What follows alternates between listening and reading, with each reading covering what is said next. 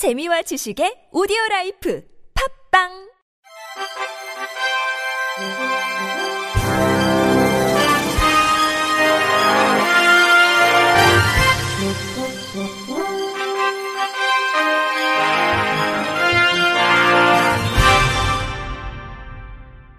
청취자 여러분 안녕하십니까? 7월 첫째 주 주간 KBIC 뉴스입니다.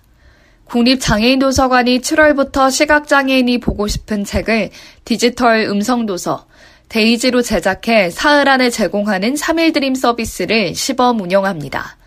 3일 드림 서비스는 보다 빠른 정보를 원하는 시각장애인들에게 평균 20일에서 40일이 소요되는 대체자료 제작 기간을 고려해 최소한의 편집과 교정만을 거쳐 디지털 음성 도서를 제공합니다. 신청은 국립장애인도서관 누리집에서 가능합니다. 장애 비하 발언으로 장애인단체로부터 소송을 당한 현직 국회의원들이 문제인식을 느끼지 못한 황당한 답변을 내놓은 것으로 드러난 가운데 심지어 아무런 답변도 하지 않은 의원도 3명이나 됐습니다. 장애우 권익문제연구소는 지난 장애인의 날 최근 1년간 장애 비하 발언을 쏟아낸 현직 국회의원 6명과 국회의장을 상대로 장애인 차별 구제 소송을 제기한 가운데 원고 1인당 100만 원의 위자료와 함께 비하 발언을 한 의원에 대한 징계권 행사, 국회의원 윤리실천 규범에 장애인 모욕 발언 금지 규정 신설도 함께 요구했습니다.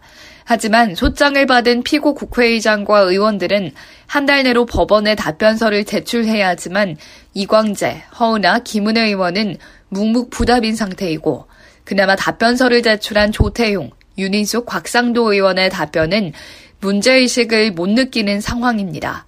제출 기한을 넘겨 뒤늦게서야 답변서를 제출한 박병석 국회의장은 사법상 권리 내지 법률 관계에 관한 다툼이 아닌 경우 이를 민사소송을 통해 구하는 것은 소의 이익이 없어 적합하지 않다고 봤고 또 국회의장에게 원고들이 청구하는 바에 따라 징계권을 행사하거나 국회의원 윤리실천 규범을 개정할 의무가 있다고 보기도 어렵다고 했습니다. 이 같은 답변서에 대해서 연구소는 국민의 대표자들이 장애인들을 만화나 동화 속 가상개체, 그리스 신화에 나오는 아홉 개의 머리를 가진 히드라와 같이 여긴다는 사실은 경악스럽고 참담하기 그지없다고 분통을 터뜨렸습니다. 이어 의원들의 반복되는 장애 비하 발언이 그들의 변명처럼 실수 차원이 아니라 그들의 인식 그 자체임을 알게 된 이상 국민의 대표자들의 그러한 인식부터 바뀌지 않는다면 대한민국 장애인들의 인권은 한 발짝도 나가지 못한다는 사실을 직시해야 한다고 경고했습니다.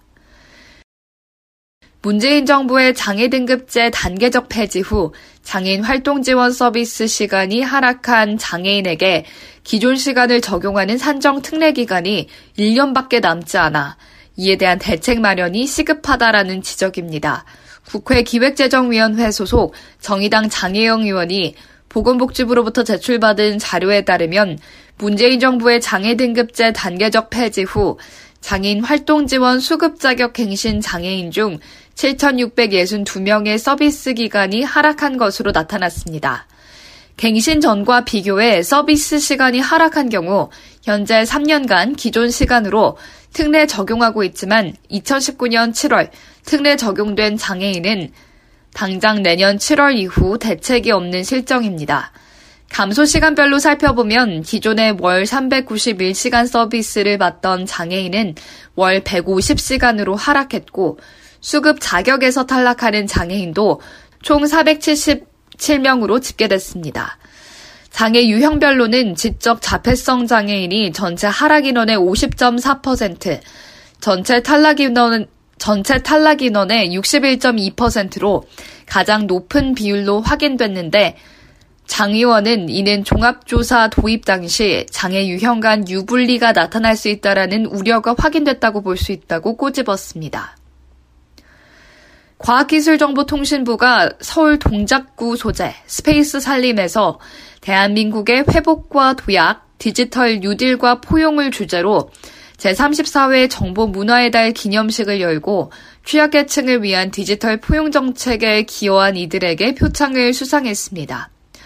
이날 기념식에서 정보문화 유공훈장 녹조 근정훈장을 받은 숙명여대 IT공학과 임순범 교수는 지난 20년간 시각장애인을 위한 전자책 리더, 상지장애인을 위한 음성 명령 인터페이스 개발 등 탁월한 연구를 수행해 디지털 격차 해소에 실천적으로 기여했습니다.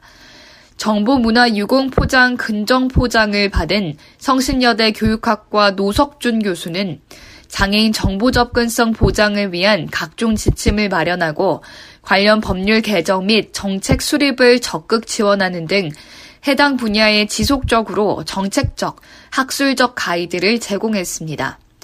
대통령 표창은 이른바 고유한 택시로 알려진 청각장애인 택시기사를 양성하고 중증장애인 출퇴근을 위한 착한 셔틀을 기획한 SK텔레콤 여지영 오픈 콜라보 그룹장 등 4명의 공로자와 2개 단체가 수상했습니다. 국무총리 표창은 시각장애인을 위한 인공지능 기반 음성 안내 앱 썰리번 플러스를 개발하고 세계 200여 국에 서비스를 제공하는 등 국내외 디지털 격차 해소에 공헌한 투아트, 조수원 대표를 비롯한 5명의 공로자와 2개 단체가 수상했습니다. 국민건강보험공단이 장애인 보조기기 부당 청구 판매업자 신고 포상금 제도 시행에 들어갔습니다. 그간 공단 부담금이 판매업체로부터 지급되는 제도를 악용해 불필요한 보조기기를 무료로 지급하는 것처럼 속이고 공단의 급여비를 청구하는 등의 부당 청구로 장애인 피해와 건강보험 재정 누수가 2019년 3억 원에서 지난해 10억 원, 올해 5월 기준 13억 원으로 지속적으로 증가하는 실정입니다. 이에 공단은 부당 청구의 사전 예방과 사후 관리 강화를 위해 국민 공익신고 포상금 제도 도입을 위한 법령 개정을 추진하게 됐고 지난해 12월 국회 본회의에서 의결됐습니다. 신고 방법은 공단의 전국지사 및 지역 본부의 방문, 우편, 팩스, 인터넷 등으로 접수가 가능하고 신고와 관련된 부당 결정 금액의 징수 금액에 비례해 포상금을 지급합니다. 교육부는 체육 분야에 재능 있는 장애 학생들이 전문적인 체육 교육을 받을 수 있도록 한국교원대학교 부설체육 중고등 특수학교 설립을 추진한다고 밝혔습니다. 이를 위해 올해 2월부터 부설학교 설립이 가능한 국립대학교를 대상으로 공모를 실시했습니다. 특수학교 설립 의지와 역량, 교육과정 운영 및 시설 계획 등을 종합적으로 평가한 결과 한국교원대학교가 최종 선정돼 총 464억 원의 예산 지원 계획을 확정했습니다. 체육 특수학교는 체육 분야의 소질을 가진 장애 학생들을 전국 단위로 모집해 장애인 체육인재 양성 및 전문 선수 육성을 위한 전문적이고 체계적인 교육과정을 운영할 계획입니다.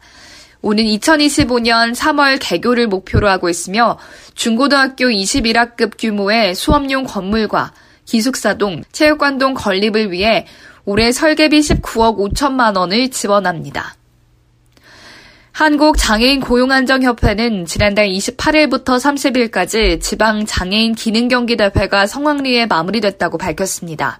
지방 장애인 기능경기대회는 지역 내 우수한 기능을 가진 장애인들을 발굴하고 육성해 장애인 고용 촉진 및 안정된 직업 생활을 도모하기 위해 개최되며 올해는 전국 17개 시도에 소재한 한국 폴리텍 대학 및 공업고등학교 등에서 치러졌습니다. 경기는 가구 제작 등 19개 정규 직종과 건축 제도, CAD 등 7개 시범 직종, 그림 등 3개 레저 직종, 총 29개 직종에서 경연이 펼쳐졌습니다. 대회는 전국적으로 344개의 경기가 성립됐고 참가자는 총 2,506명이었으며 이 중 금상 284명, 은상 260명, 동상 188명 등 총 732명이 수상의 영광을 누렸습니다. 이상으로 7월 첫째 주 주간 KBIC 뉴스를 마칩니다. 지금까지 제작의 이창훈, 진행의 유정진이었습니다. 고맙습니다. KBIC